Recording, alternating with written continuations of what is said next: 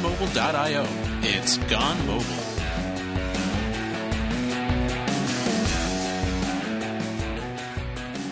Hey everyone, and welcome back for another episode of Gone Mobile, being recorded on November 6, 2013. Uh, for this episode, we're excited to have Jesse Liberty with us as our guest. Welcome to the show, Jesse. Thank you. I'm very excited to be here. Uh, we're we're super excited to have you on too. Um, I mean, I'm sure many people are kind of already familiar with who you are and, and what you've worked on, but for anyone who might not be, uh, can you just give a quick introduction for our listeners? Sure. I work for Falafel Software, which is a small uh, but powerful consulting firm. They are in California. I work out of my home in Massachusetts.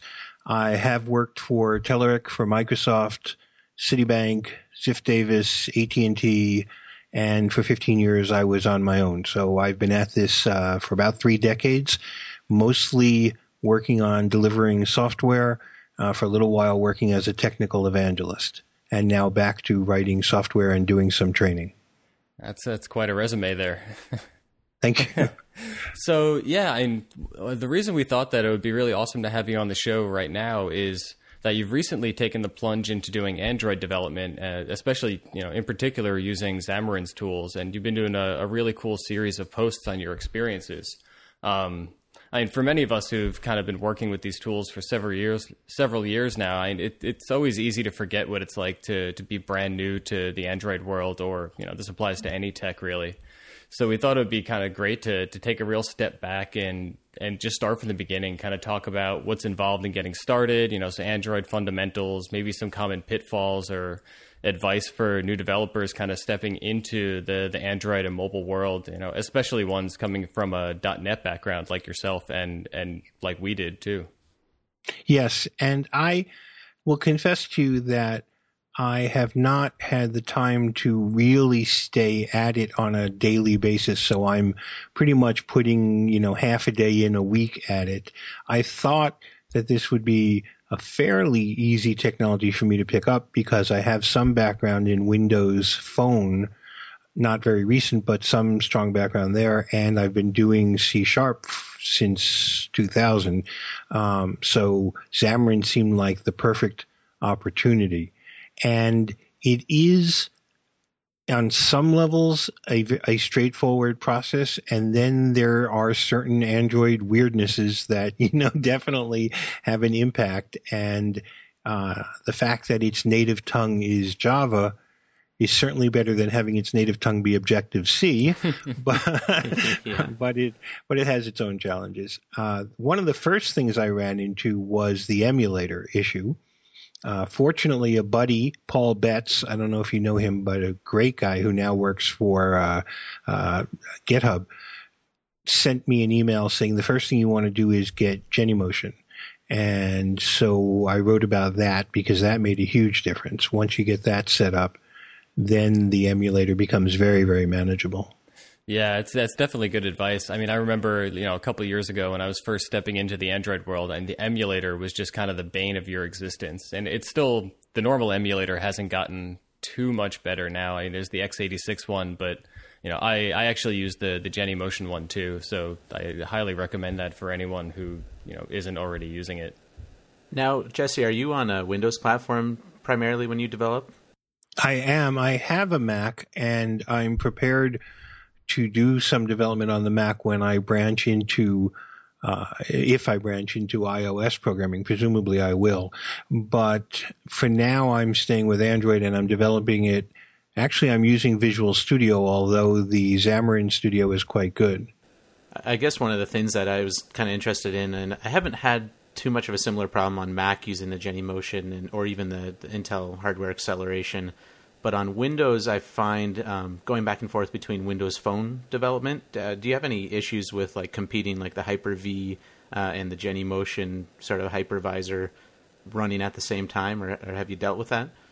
I haven't dealt with that because having been immersed in Windows Phone and frankly in the XAML world for oh I guess seven years, I'm now scrambling and working hard to retone my web skills. And so I spend most of my day these days in JavaScript and Angular and all the related libraries, and then about half a half a day is carved out for uh, Android. So I haven't run.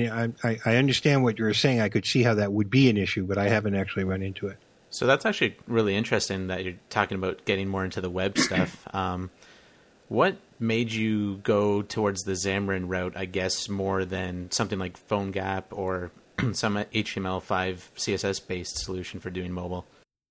I think the comfort level that Xamarin seemed a natural fit for a C sharp programmer and for a .NET programmer, and I I have moved in and out of web development over the years. For a number of years, that's all I did, and and worked on ASP.NET and so on.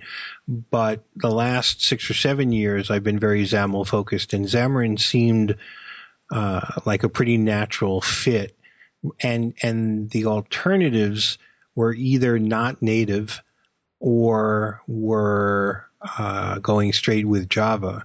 And and and the non-native approach has for the moment has somewhat less appeal to me personally, although at Falafel we have a very strong philosophy that native and hybrid and web based are all very valid approaches depending on what the user wants. So I expect that they will orient me towards learning more of the web based development as well over time.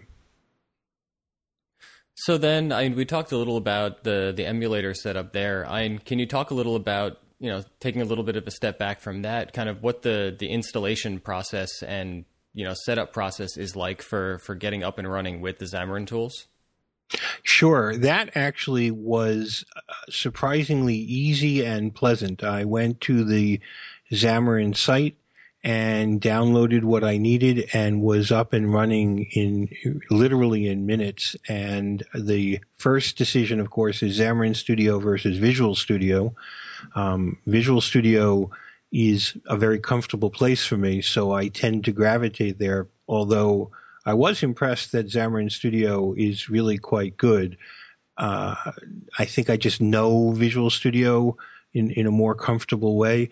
And then when I started writing about it, I was lucky enough to be contacted by one of the principals at at Xamarin who offered to uh, provide some help and put me in touch with one of their evangelists. And I haven't actually contacted him for help yet, but knowing that's available has dramatically increased my comfort and so I've been able to be a little more exploratory. But most of my learning has been from your book and one other book that I purchased and a little bit from the documentation on the on the site.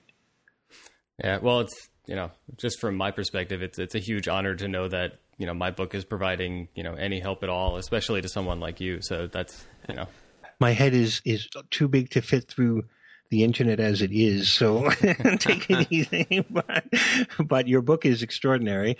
Um, I, it, it's very approachable and it is, um, the only concern I have with it is that I'm less interested in the cross platform for now, uh, which is certainly the focus of your book, but there's, there are gems in there about Xamarin and Android programming, and so it's been a it's been excellent. And I've been using another book to triangulate. Sometimes it's good to get a couple different perspectives.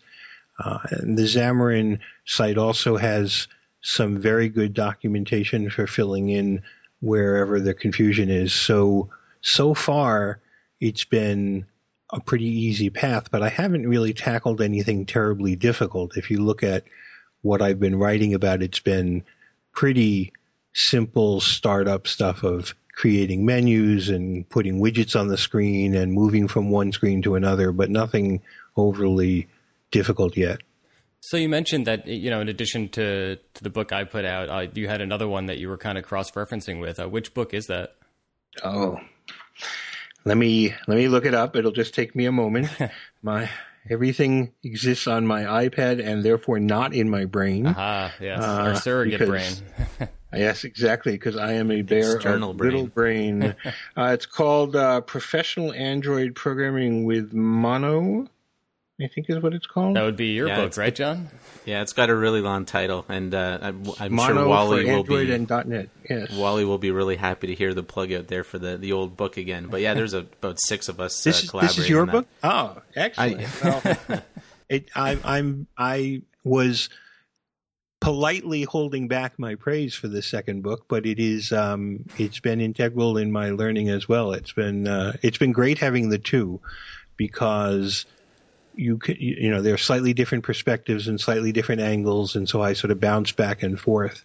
Um, and I steal from you whole whole ideas. So if you read my blog and it looks familiar, you'll know why. That's why we do it. Um, and you know, before we jump off of the installer thing, one of the things I always kind of like to mention about the installer is just that you know it really is a you know you run the installer and the Xamarin installer actually goes and downloads you know the Java SDK and the Android SDK and it sets up emulator images for you and all that. And I, I usually joke around with people and say that even if you want to do Java Android development, the Xamarin installer is actually the easiest way to go get the 8,000 little pieces you need to go do it you know, and, Yes. and then you end up with a much better tool set in Xamarin Studio should you want to take that plunge.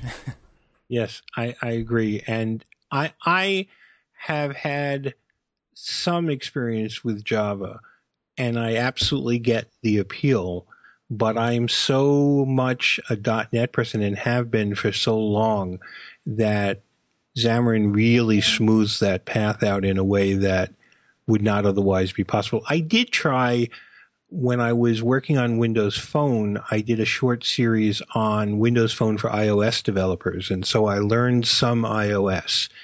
But Objective C is, well, it may not be evil, but it's certainly unpleasant to go back to memory management in that way. it's a it's a different world for sure. So I'm hoping that Xamarin will smooth that out for me. I, I just memory management is is just uh, it's a plague that I don't want to return to, having lived without it for for over a decade. So one of the things that um, Xamarin does for you is, is familiarity with the platform you're working with. But I want to talk a little bit about how your learning went with the different component types and, and like the activities and all the lifecycle stuff to do with mm-hmm. Android and how that differs from a, a normal .NET developer experience. Oh yes, it differs not only from normal.net, but it differs also from the way Windows Phone goes about things. So it is definitely a learning curve. One of the really interesting and surprising things about Android is that each activity is independent. And so there is no real application there in some sense.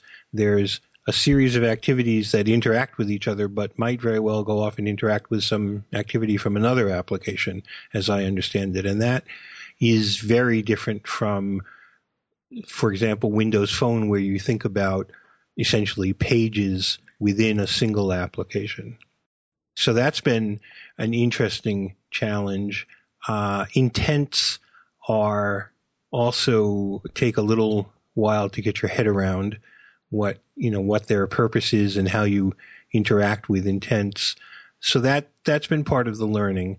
Um, fortunately, it's been I've been let me try that again in English. Fortunately, I've had the opportunity to take my time and so not necessarily tackle the really difficult parts yet. And that's given me an opportunity to get used to putting things up on the screen and moving from one activity to another. Uh, it's very interesting that when you turn the phone or turn your device, that it tears down the current activity and creates a new one, if I understand it properly.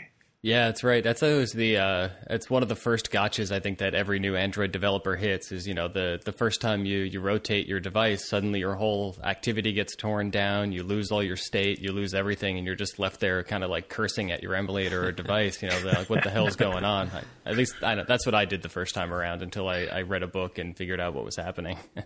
Yes. The good news was when I wrote, my, I did a blog post on persisting data and how do you prove that the data is persisted? Well, all you have to do is tell the emulator to turn and if the data is still there, congratulations, you managed to persist it. So, Easily and every, reproducible. every, yes, exactly. Every once in a while I get a uh, tweet from someone, usually Paul Betts or someone else who will say, "Oh, you should check out doing this on Android or on Xamarin," and that points me in another direction to explore. So that's been a lot of fun.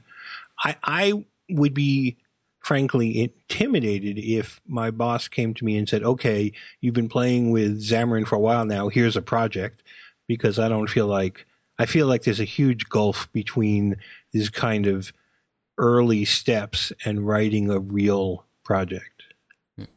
So, what are the things? I mean, you're coming from a, a .NET background. I'm not sure it, how much time you spent, say, doing you know the old school like ASP.NET web forms type approach, but you know, I, I, had spent some time doing that. And when I got to Android in the activity lifecycle, I ended up finding a lot of similarities between the old like web forms, you know, page lifecycle with all the different events and, you know, basically constantly having to keep a chart in front of me with all the, the, the squares and arrows, figuring out when everything is supposed to happen. I mean, that's basically that's usually how I end up explaining Android activities too. I did you end up finding the same thing?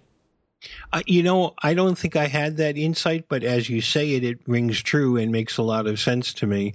Uh, it, there are real similarities between classic ASP.NET's lifecycle and the activity lifecycle. Uh, yeah, I think that's a I think that's a powerful insight. I'm surprised that uh, I don't have posters of the Android, you know, life cycles of activities and everything up on my wall yet. But uh, I think I might have to do something like that. Well, I think at this point you probably see them when you close your eyes or you go to sleep, right? You probably know them that well. well, there, there's more than seven steps, so I don't usually remember them too well. yeah, seven plus or minus two. One of the uh, questions I will throw back to you guys is I've had the luxury of just writing to a single emulator and not worrying yet about all the myriad versions and flavors of Android. And it seems like given – the various sizes of devices and the various flavors of Android that it could be very challenging to manage all of that. Yeah, I mean, there, there's definitely a learning curve, I think, when you're doing work on Android. Um, and part of it, I think, is managing your different resources for your different types of devices, your different display densities, and everything like that. Or even um, your different um, screen sizes, and, and by that I mean like a tablet versus a phone or something like that, where you might want to display completely different views or, or multiple pieces of views in, in one screen at a time, depending.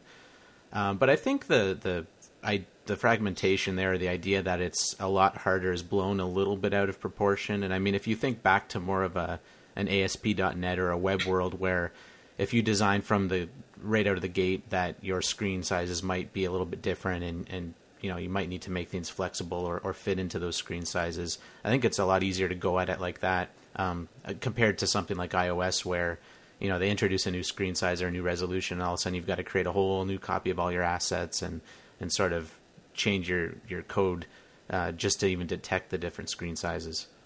Yes. Yeah, I think I would agree. Ahead, I would agree with a lot of that. Um, I to some extent, I think the fragmentation thing is is blown out of proportion. But I think part of that it depends on like which parts of the fragmentation situation you're you're kind of talking about. I know historically, um, and this has admittedly gotten a little better over the last year or two, but historically, a lot of the fragmentation problems I ran into were less so about you know screen resolution and density and, and size and all that, and more so just about the the things that each different vendor would do to the Android operating system before it would you know leave the factory on their phones. So I would put out applications where you know S- Samsung devices would decide to ignore certain styles that I had done or do their own thing, or Motorola ones would do that. So you end up in this kind of like crazy situation where you need to constantly be testing on all these different devices just to know that you know, not that it's even functionally going to work, but just that it's going to have the right color that you, you had assigned it. Yeah, I, I think I found that with um, a lot of the older versions of Android, like you know Froyo and and even Gingerbread. Still, um, what I ended up usually doing is just basically overriding all the default styles and saying, "Here's what my app looks like. Here's all the the different colors of all the elements that I need." That way, you can be sure that you know on on one platform or one uh, carrier or, or manufacturer's model the background of a text box isn't white while on another it's black and, and you didn't explicitly set it to be gray, for instance. Yeah. Yeah, well, that's a that's a good tip, and I'll take that tip. What, it's interesting to me that there's this spectrum where you have Apple on one end, which totally controls the hardware and totally controls the software and totally dictates how things are going to be. And then sort of in the middle, you have Microsoft that put out this huge specification that the phones have to meet, but they don't actually manufacture the phones, at least not yet. And then you have this more anarchic world of of Android where almost not true that anything goes, but but where you have this real range of input from vendors and phone maker manufacturers and tablet manufacturers and and yet Android is doing as far as I can tell extremely well in the marketplace. Yeah, they definitely are. I mean, you could tell that Google in the last like year or two is really trying to rein in this whole fragmentation problem too. I mean, you could see them. You know, they purchased Motorola Mobility, and you know, the so the Moto X just came out that they're pushing. They have the whole Nexus line that they you know they're trying to to push more and more. Like Nexus used to be basically a developer phone, you know, three years ago or something, and now they're mm-hmm. it's pretty much just a premier phone that you can get off contract that a lot of people, you know, quote unquote normal people are just using as their phone. So I think they they kind of like saw the problem and they're they're reacting to it a little bit. And I think a lot of manufacturers now are starting to be a little bit more happy with what Google's done in general with the operating system. Like I think back in the the younger days, they felt it necessary to make a bunch of modifications because really the Android itself wasn't that great at that point in time. Um, but now with um, you know Google's doing a lot more with the look and feel and everything, and, and yeah, every manufacturer still seems to want to brand uh, the device to some extent, but they seem to be doing it more with you know the launcher and apps, and not messing as much with the the styles of apps and everything like that. And I, I think with the fragmentation issue, another thing that's that's really been helping, and Google doesn't get enough credit for it, um, is the whole Google Play Services layer of things. So Google is actually updating uh, a whole bunch of different core code, and it's updating it on you know phones all the way back to Froyo, basically. Um, so like the new location features as long as you're on a, a phone that that is uh, certified for Google Play services, you can pretty much count on on that API being there for you, no matter you know if it's froyo or gingerbread or ice cream sandwich or whatever. Right.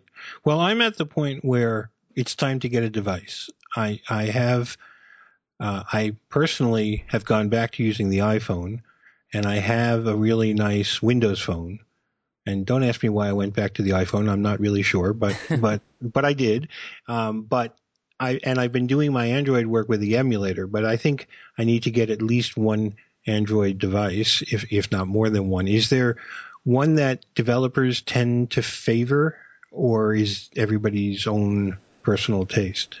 I guess I'll probably have to speak up on this since uh, Greg's in iOS uh, Apple fanboy land over there. But uh, oh, please, I, am sporting the uh, Nexus 4 right now, and it's been uh, I've been traditionally an iOS guy or an iPhone guy. Up, I've had like every model up until you know the five, uh, including the five, and I, I bought a Nexus 4, and as a developer, that's been a a really great platform to work with. And not only is it a good phone, it's just it's nice to be able to see sort of what Google intends Android to be, and then you can base your own, uh, you know, development baselines and guidelines off of what they're showing you how they expect it to be, so that you're a little bit more in line with just the best practices of Android in general. So, I mean, having said that, I, I would say definitely the Nexus Five is. I mean, it's a cheap phone for the specs that they're giving you. Um, I think it's like even the 32 gigs like 400 off contract, which is uh, just phenomenal compared to you know buying an iPhone off contract. Yeah, so really. That would be the the go to. I think is a, kind of a no brainer. And then on top of that, if you're going to branch out into more, I would say. Uh, given that Samsung's got such a huge share of the market of the Android market, they're definitely one to look at just to learn some of the idiosyncrasies of their platform as well. Okay, good. That thank you. That will be very helpful, and I will try to pick up a Nexus Five. Um, that sounds like four hundred dollars is manageable. And uh, if I could only figure out a way to turn this into a plural Pluralsight course, then, then, then, it would be much better. But uh, that that's interestingly, uh, there are quite a few. I believe there are quite a few Xamarin courses in the pipeline uh, coming, so there's real interest um, in what Xamarin is doing and in using it as a development platform. Right. So kind of jumping off the the fragmentation point a little bit, you know, back into the kind of the world of the Android SDK. Um, in your your initial exploration of of Android and how everything works, have you have you had a chance to really dig into the whole like the way that resources are, are set up and you know delegated out in in Android? Well, only at the most superficial level, but I'm all ears if you want to talk about that. I, would be fascinated. Well, I'd, to start out with, I'd, I'd, be very curious to hear, you know, what your take is on it. I mean, I think one of the advantages of, you know, like having you on to, to talk about it is to kind of hear, you know, like a fresh perspective on it. Like, like I, we're we're both tainted with, you know, a couple years of knowing something, so it's it's all too easy to kind of gloss over, you know, how stuff works. Right. I think I have been skirting it, frankly. Um, there are places where you can put strings into resources, and I have played with that some, and that has been pretty straightforward. But there are a number of other places where resources come into play, and it wasn't obvious to me how to put that together with what I was trying to do, and it was pretty clear I didn't have to yet because, as I say, what I'm doing is so far fairly simple. So I haven't really tackled that problem. It it isn't obvious the relationship with resources and where they physically are and how you interact with them. That's not blatantly obvious, so I sort of put it off until I, you know, am forced to confront it. Um, how hard, how big a challenge am I looking at? Is it is it even harder than I think?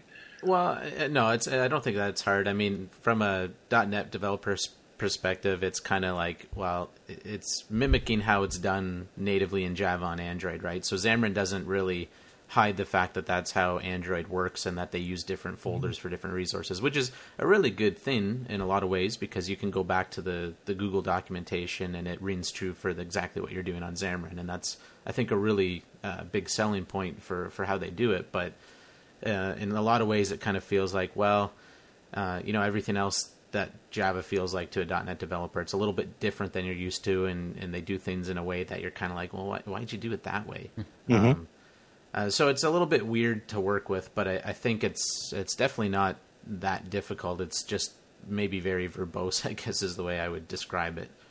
Yeah, I think that's true. I on the whole, I actually think it's a, a pretty elegant solution to you know, being able to easily support and scale up to, you know, different languages and different device sizes and stuff. I mean, in a in a nutshell for how it works, I mean, if you have your your resources folder and under that you can have there are different categories of resources. So you have like drawables, which are images or, you know, image like things. You have um, you know, you can have assets, you can have layouts, which is how you specify your view layouts, you can have strings and so on.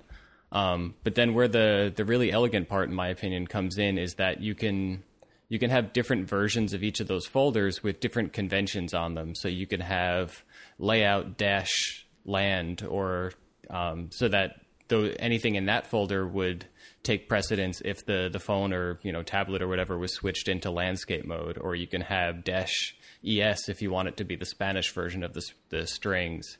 And then when you're programming against it, what you end up doing is just referencing, it's just an integer basically, to uh, integer reference to one of those resources. Which when I when I first started with Android, I remember finding it like extremely strange that I would ever reference, you know, I'd reference all my views and my strings and all this stuff by an integer but then you realize that it, it just lets the, the operating system you know plug in based on the, the device settings and all this stuff you know kind of automatically fit into to what what fits the device or or what the user's preferences are.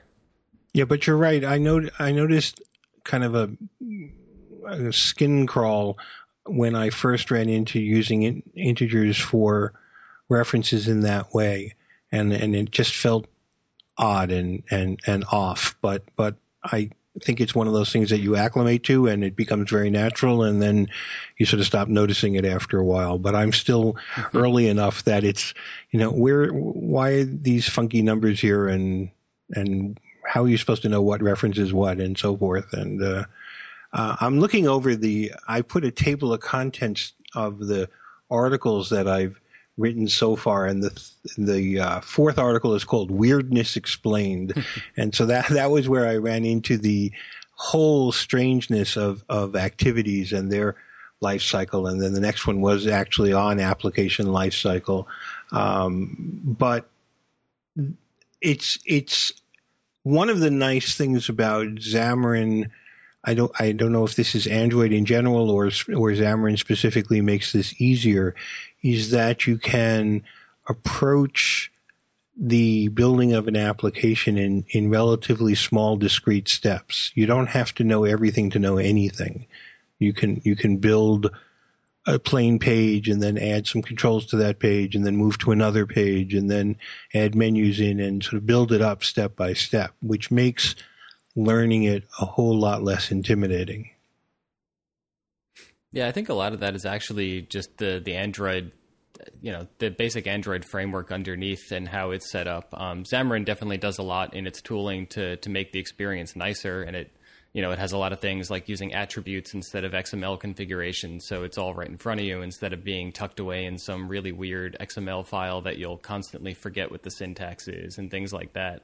Um, but overall, I, I do agree. I, the the Android architecture is basically set up in a very component based way where you can just you know keep plugging in new things or or kind of just adding on top of what you have. And i think fragments um, i don't know if you've dealt with those at all yet jesse but those definitely break things down a little bit more for you too. It's almost like mini activities um, and you can have multiple fragments in a single activity. Uh, i know greg's been doing a little bit of work i think with some of the, some fragment stuff um, so they add kind of a, a new challenge of and complexity to what you've already learned in terms of activities and their life cycles, but they're fairly similar and they do break things down to into more bite-sized chunks. Are, are there Android developers who know Java or know Android and choose to do Xamarin because it is a nicer environment, or is Xamarin really exist for those of us who are transitioning out of .NET world? I, I don't think I've run into too many developers that have said, you know, I, I come from Java and, and I'm doing it this way. And I think um, there maybe isn't really a huge reason to, to be doing that except for, and, and it is a really big reason, that you're able to share a lot of your code if you're going to do a, a more cross platform strategy, right? So, I mean, that would be the obvious advantage for, for a Java developer to be using Xamarin's toolset is if you wanted to get into doing iOS and Windows Phone, then you're definitely going to be you know sharing a lot of code and saving a lot of time than just doing it in Java. Yeah. Well, plus then you don't have to use Java anymore, so there's a win too. yeah, but usually those Java guys they they don't agree with. They actually us. like yeah. it. Yeah, they have a little bit of Stockholm syndrome going on there. They I like think. yeah, they like setting click listeners all over the place. I don't know. I like Stockholm syndrome for Java developers. That's brilliant. You heard it here on Gone Mobile. it's the a new book title I heard. I, I have to confess to you that I was my only hesitation on coming onto your show is that I am so early in my learning curve that we quickly run out of what I know. But in terms of the perspective you were asking about of a real newbie, I would say that the biggest surprise has been that the learning curve hasn't been very steep, at least not yet. Now, for all I know, there's a bend in that curve coming up, and and and I'll run right into that. But so far, it's been fairly smooth. I think that's that's definitely really interesting to hear. Um, I, you know, are there any aspects of you know the the framework that you know you've found particularly tricky so far that we kind of haven't touched on yet? Um, there hasn't been, but but as I say, I've only really scratched the surface. When I start thinking about for example, interacting with servers or how notifications work, I assume there's a push notification capability, and I assume that doing so is non-trivial because it always is. Um, you know, uh, then I, I, think you may start seeing what's left of my hair coming out. yeah, unfortunately, out of all the platforms, um, and and I only know this because I've I've done a lot of work in push notifications, and I've I'll put a shameless plug in for my PushSharp library uh, that lets you send notifications to iOS, Android, Windows Phone, Windows, and a whole bunch more platforms. But anyway, wow. um, the uh, Android certainly makes it the hardest of all the platforms to implement from a client perspective, and, and that's a bit unfortunate. But it, it's a bit um, required, I guess, just by the nature of how Android is architected, where you know, there's no real, like you said earlier, there's no real concept of an application as much as a set of activities. Yeah, well, that's bad news. Thanks. now I'm worried because because I, I think on some levels because of Azure Mobile Services, Windows Phone probably has it easiest to do that, and it's still not trivial by any measure. You know, I love the fact that they say, well, you can set up push notification with five lines of code, and you can yeah. after about three days of setup.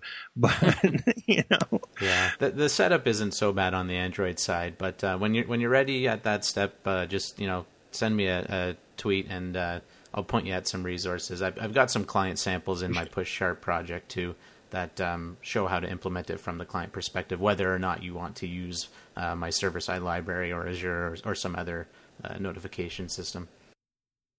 So, does your library talk to one of the existing notification services, or or is it standalone, or how does that work? Yeah, it, it's um, well, I guess it, a lot of some people get confused because there's kind of two parts. There's the client and the server side of things, right? So my primary focus was creating a server side library that you can use in your own .NET applications to actually communicate with, say, Google's um, Google Cloud message, messaging service and Apple's push notification service and Microsoft's, you know, all the server side parts of it to actually get it into their hands so they can route it to the device. Got it. No, that sounds great. I'll definitely be uh, knocking at your door when I get to that point. So then, if there, you know, if there weren't any other real parts so far that you've hit that you know were particularly challenging, I mean, is there anything else that stands out at you? You know, as someone coming from you know a C sharp background, a .NET background, that you you know you felt particularly at home. You know, either in the Android framework or in Xamarin's tools or, or anything like that. Well, I definitely felt that Xamarin was targeted right at me as a C sharp developer and as a .NET guy that they were going out of their way to make the metaphors reasonably similar and reasonably understandable and the code you know there's nothing really funky that I've run into yet where you say that's C sharp but I would never write C sharp like that. I haven't had that yet. Um, I'm I'm sure some of that's lurking because there's only so much you can you can smooth out, and and I wouldn't expect Android programming to be trivial by any measure. Um, I, am sure it gets really complex. I think that for me, having the ability to go at it slowly makes it a very pleasant experience. Whereas if, on the other hand, this conversation is motivating me to put a little bit more time into it because I would like to move along and and and and learn a little bit more quickly. But that's still different than being at it 40 hours a week, which would be a whole different experience, and you would be getting a very different kind of feedback, I'm sure.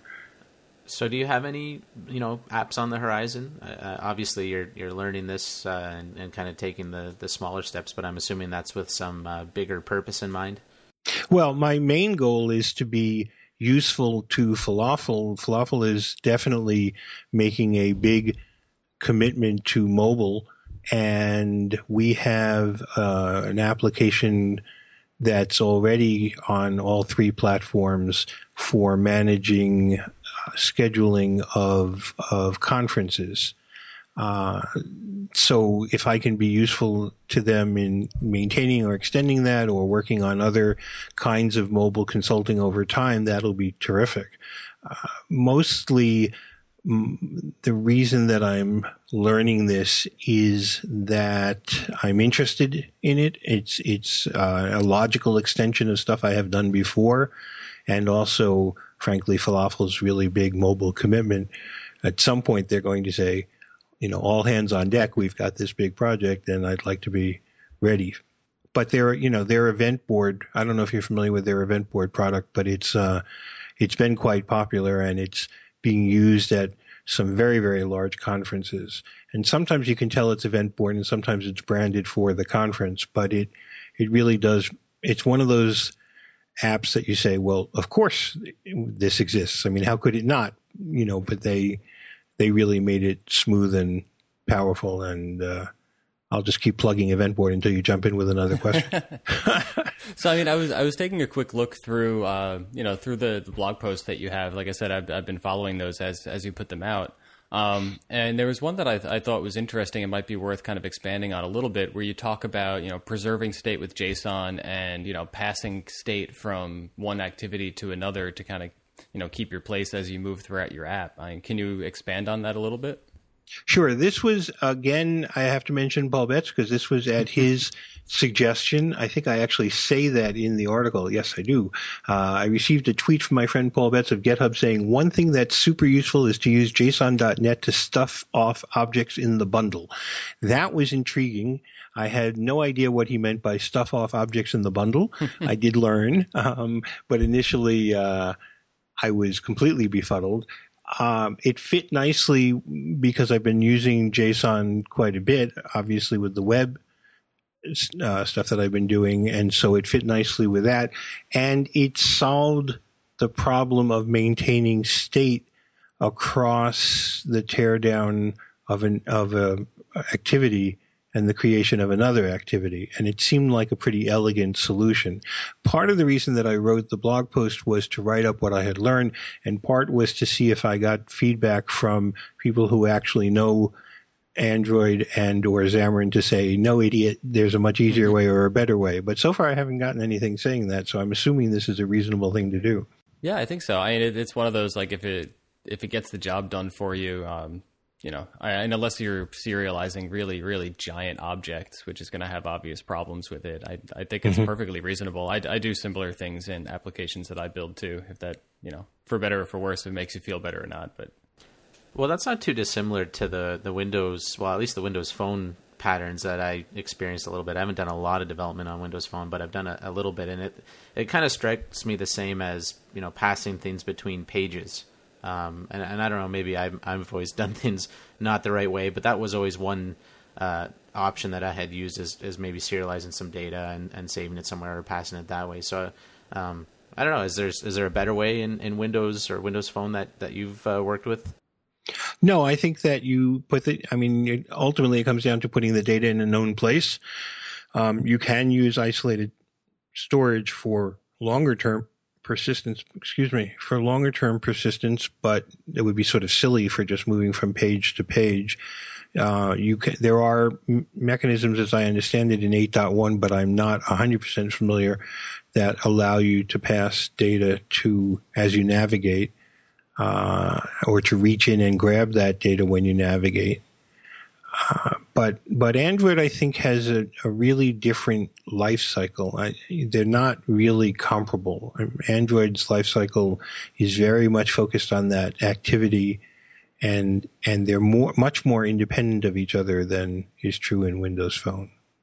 Yeah, and I know one of the the things that I ran into at first, and think that's fairly common is people start to, to do things like using static uh, variables or static instances of things in their application and you know that seems to work at first until you maybe run into a situation where uh, your app is killed and then you've just lost whatever you were storing so i think that the serialization is a pretty sane way to do it yeah yeah Glo- global namespace objects give me the willies yeah for good reason yeah i think that's one of the the other lesson. I mean, we talked earlier about you know you learn the lesson the hard way of when you rotate your device, suddenly you lose everything on your screen.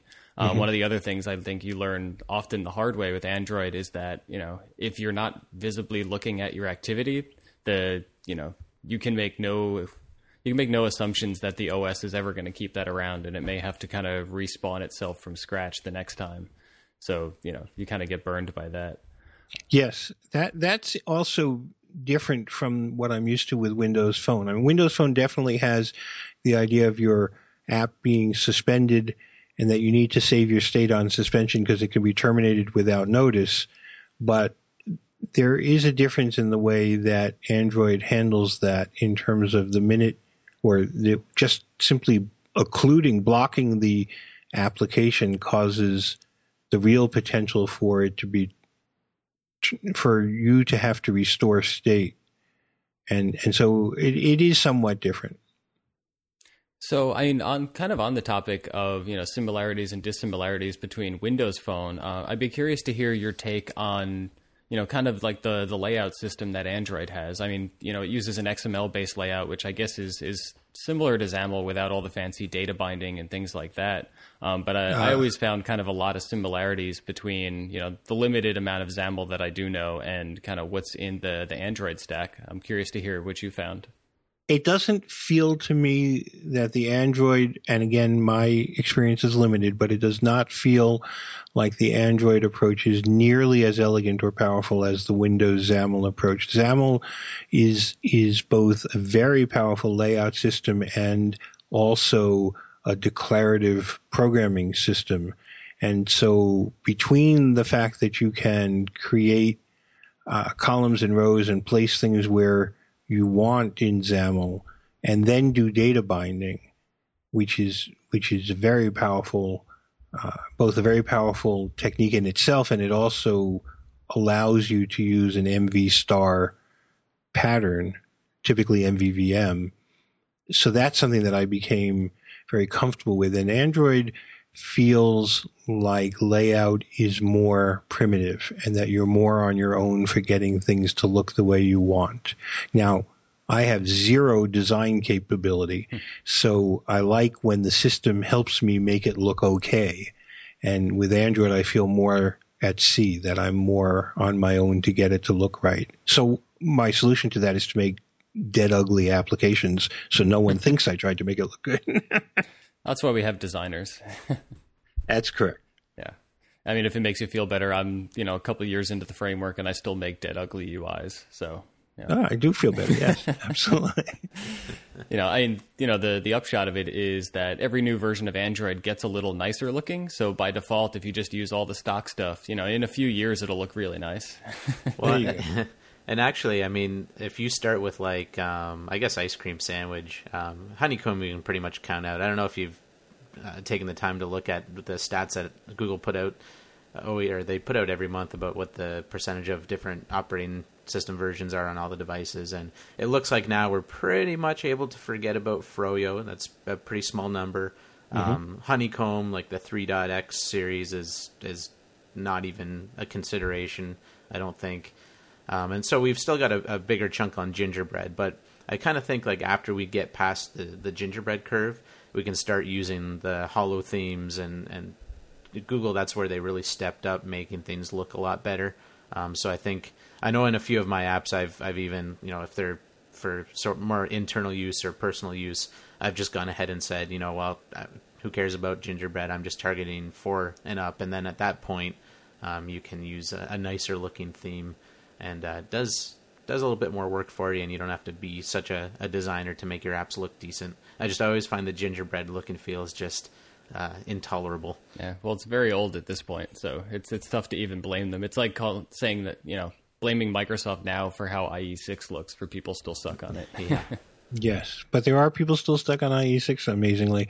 Uh, what, one of the wonderful things that has happened in the web, web world is that Bootstrap came along, and then Bootswatch came along, and so you can purchase a theme that goes well beyond just basic colors and, and allows you to create an application that looks at least good, if not great, and and bang that out very quickly. And I really hope that the phone folks, both at, at all of them, at Microsoft, at Apple, and at Google, get on board with something similar because it makes a huge difference. It's very hard for people to look past the user interface design and see the functionality.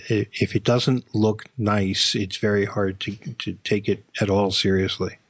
Well, one of the things that might be interesting to look out for is, and Greg, I think you've done a little bit more playing around with um, Pixate. Uh, mm-hmm. It's a, a, company making a product that basically uh, their Android version isn't out yet, uh, or I don't even think in beta yet. But the, for iOS, you can, yeah, you can basically turn uh, common elements and stuff and style them with a CSS like markup, um, so that you're moving some of that design out into a more, I guess it's more web like approach. I don't know, Greg, you can probably expand on that. Yeah, I mean, I've, I've, as John said, I've played with the the iOS one a bit that they've had out for. Uh, I think it came out earlier this year or something. I haven't shipped anything with it, but I've kind of kept an eye on it. You know, being a web guy and also knowing how difficult this stuff is to style, and you know how many different places you have to touch to style an app. You know, having some, you know, something that's CSS like but really just having you know one place that I can define an app style was was huge. Uh, and they actually did. Um, I saw that earlier. I think it was earlier this week or maybe late last week that they Yeah. they shipped their first like super pre-alpha of the Android build that I haven't had a chance to check out yet personally, but I'm I'm pretty excited for that because I've always had a much harder time personally styling Android apps than I have with iOS apps. Yeah, when you start looking at styling Android, it's a lot more um, doing stuff in you know resource files and and making a lot of XML file markup just to do some simple like color changes on certain controls and everything. It's it gets pretty messy, and and I'm I always get confused when I go down that road. So it'd be nice to have a, a simpler way to mark up styles. Yes, that would be great. So I got to ask you guys. It, it, this must be a much less technical show than you usually do. What, um, and I confess that I have not yet, but will now be a subscriber to your show. but but will I understand what you're talking about? there you go. I think so. I mean, we haven't been so. First of all, we are, we are a pretty new podcast. I mean, this will be episode seven, I think. Um, Six. You're getting ahead of yourself. Damn, yeah, giving us too much credit. So this will be episode six. um, but you know, we we try to like really cover the the whole spectrum. I mean, we've had we actually you mentioned Paul Betts a few times. We had him on the show, kind of digging deep into ReactiveUI and his reactive programming. Uh, but we've also just had you know you know open conversations about stuff or talking about what to do in iOS seven or or things like that. So I think the the aim is to kind of appeal to you know all levels of you know people interested in this space, not just you know it doesn't always have to be a deep dive into to something crazy. Great. Well, I'll definitely be subscribing. I'll tell you a fast Paul Betts story is that uh, I really wanted to learn ReactiveUI. And so I convinced him to write a book with me on LINQ and ReactiveUI, which we did. And so the book is published and I now get questions about ReactiveUI and I point them all to him because I still do not completely have my head around it. now, it's interesting that he was talking about that on a mobile show. Is, is, is ReactiveUI something that you're using in your Android or Apple development? So I'm not personally using it, though I'm really Mm-hmm. interested to to kind of dig into it. But he does have uh, you know versions of ReactiveUI out for iOS and Android now, so you you can use all that stuff across platform, which is really cool. Amazing. Just amazing. Well, it is it is fascinating. It's kind of LINQ for futures, LINQ for things that haven't arrived yet, if that makes any sense. and uh, and and it is an extremely useful library, but it's not easy to completely you know understand it and, and incorporate it into your programming. I, I, I don't think there's any doubt about that. I did learn a tremendous about, amount about LINQ along the way of writing that, so there was you know nothing lost. But uh, but Paul has a internalized understanding of of reactive extensions that is just extraordinary. So we'll make this the Paul Betts show. Yeah, yeah, it'll You'll be a, a subtitle on the episode title there. There you go. so he's been on like one and a half episodes now. That's, That's that's pretty good. Um, it's funny that you know him. It is really a small industry. It, it's it, it, I'm constantly reminded of how small an industry this is, and and you know I moved from Telerik to Falafel, and I spend 80% of my time doing work on Telerik products. It is it's interesting that certain vendors and certain people you run into in many many places, and uh, so be careful who you're mean to because it'll come back to you. Well, we just need Telerik to start making some uh, controls for iOS and Android uh, in the Xamarin space. That would be kind of cool. it would be shocking to me if you didn't see that. I, you know, Telerik is growing and expanding and doing all sorts of interesting stuff, and and I can speak freely because I don't work there and I don't have any inside knowledge. but it would just surprise the heck out of me if you did not see that. That's maybe something to touch on real quick too. Have you did you get a chance to play around at all with the component store and then how that fits into the whole equation of developing? No, but tell me about it. Oh well, it's uh, Turn that around. well it's, played. It's it's kind of like NuGet, but uh, a little bit different. And actually, I'll here's another nice chance to plug. I did a, a Xamarin seminar recently on uh, making cross-platform uh, components for the component store, so it explains it a little bit better in there and, and what it is and why it's different than NuGet and everything. But in in a short sentence. Now that I've already talked about it for a few, it's basically NuGet but more specialized for Xamarin platforms, mm-hmm. and it gives gives people the ability to sell components on it too, which is one of the main differentiators. But really cool, really easy to drag or to load components into your app, um, you know, and get started right away. There's everything from like SQLite to um, some different controls and, and just all sorts of good stuff in there. That sounds like an important thing for me to learn about as well. Yeah, it's definitely nice and easy, and you know, it, it's as John said, it's basically like NuGet, except it also every every package comes with you know a sample project that you can add to your solution if you want to check out how it works, and you could you know run it right away, or they have like a video of kind of getting started. So it's a little more. There's more rich content that comes along with the package in addition yeah, to just the DLLs. Which is let, let me, if, if, I may, uh, turn it around for just a second and ask you a question. We have I should be clear, there are some folks at Falafel who know mobile inside and out. And our VP of mobile, Lance Bullock, uh, said that he feels strongly that even if you're learning Android programming through Xamarin, you need to understand the native Android programming. And if you're learning iOS through Xamarin, you need to understand the native iOS, the you know the hardcore original native development. Do you, do you agree with that, or or do you feel like you can just learn Xamarin and and not learn the the the, the original, or I, I don't know what the right word is, intrinsic development environment? I, I think personally, I think there's a lot of truth to that. Um, I don't know that I would take it to the point of uh, I'm not sure to the extent that he meant it, but I wouldn't say that you need to be in the case of Android, you know, you know, like a real like JavaScript wizard, or in the case of iOS, like you need to know mm-hmm. Objective C itself inside and out. I find that it helps to have a you know what I just call like a working like uh, a reading knowledge of those languages because you know you go out on the internet and you know all the samples you're going to find are going to be in Objective C or Java for the most part. So being able to kind of understand what's going on there um, and you know because you in the on the Xamarin side you have the same class names, you have the same you know project structure and the same SDKs, you know you're able to as long as you can translate in your head between those languages, it's pretty easy to make the jump. Um, and that, that's kind of one of the important things of Xamarin is it doesn't abstract away the platform, just the language. So mm-hmm. you can you share your code, but you still get all the the native platform stuff. So you definitely you don't get away from having to learn that for sure. Yeah, I, would agree. It forces you into learning how to deal with all of the different APIs on each native platform anyway. So you do definitely need to have a, a good knowledge of how that works, and that just lends itself well to to finding samples, like you said, Greg. But I, have kind of found it interesting that I often will search for things now, and it you know even if I don't throw in a keyword like uh, MonoTouch, uh, you know the old name for Xamarin.iOS or or MonoDroid um, I sometimes find I'm, I'm stumbling across C sharp samples for those platforms anyway, depending on what I'm searching on. So there's a lot of good stuff out there in, on Stack Overflow uh, in terms of people answering about how something works in C sharp anyway. So mm-hmm. I, I, don't know that I, I agree. And, and, I come from a background of I started, I made one little app uh, in Objective C before uh, before MonoTouch was even around.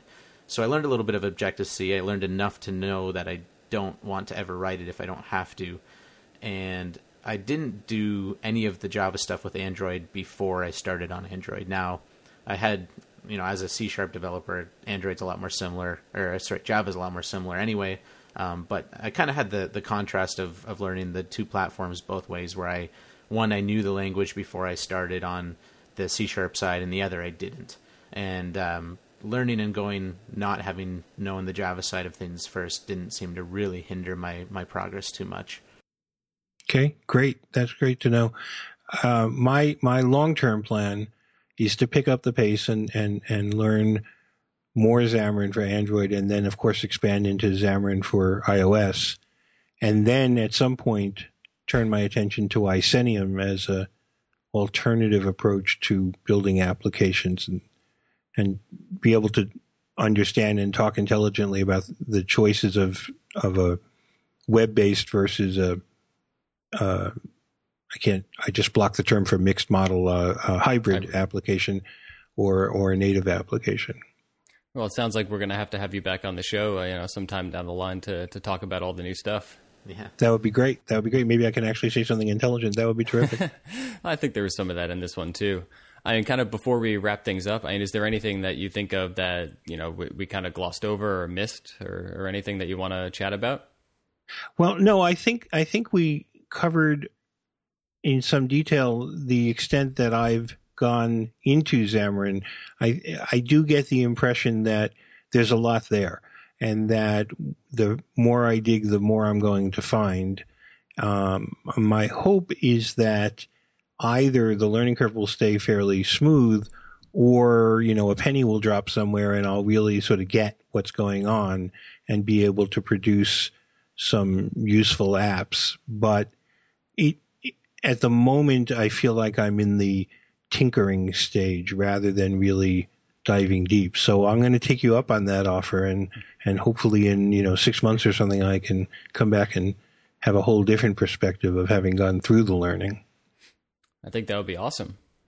Uh, so in that case, I, I think that makes a show. Um, you know, huge thanks to, to Jesse for coming on the show. You know, thanks to John for my co-host once again, and thanks to all of you for listening. And uh, we'll see you next time on the next episode of Gone Mobile. Thanks, guys. Thanks.